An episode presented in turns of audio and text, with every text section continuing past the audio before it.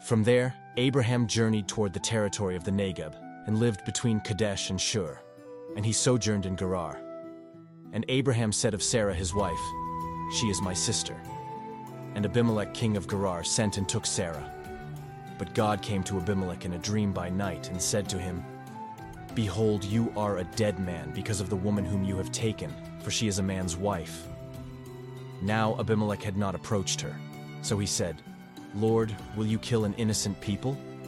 Did he not himself say to me, She is my sister?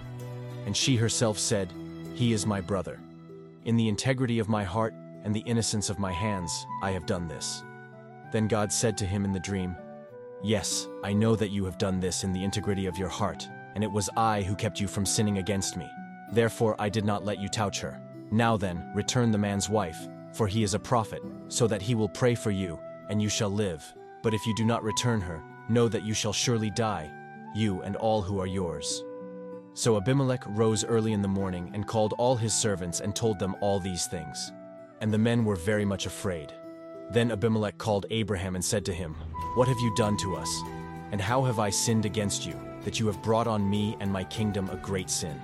You have done to me things that ought not to be done. And Abimelech said to Abraham, What did you see, that you did this thing?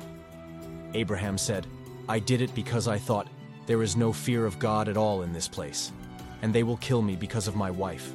Besides, she is indeed my sister, the daughter of my father, though not the daughter of my mother, and she became my wife. And when God caused me to wander from my father's house, I said to her, This is the kindness you must do me. At every place to which we come, say of me, He is my brother. Then Abimelech took sheep and oxen, and male servants and female servants, and gave them to Abraham, and returned Sarah his wife to him. And Abimelech said, Behold, my land is before you. Dwell where it pleases you. To Sarah he said, Behold, I have given your brother a thousand pieces of silver. It is a sign of your innocence in the eyes of all who are with you, and before everyone you are vindicated.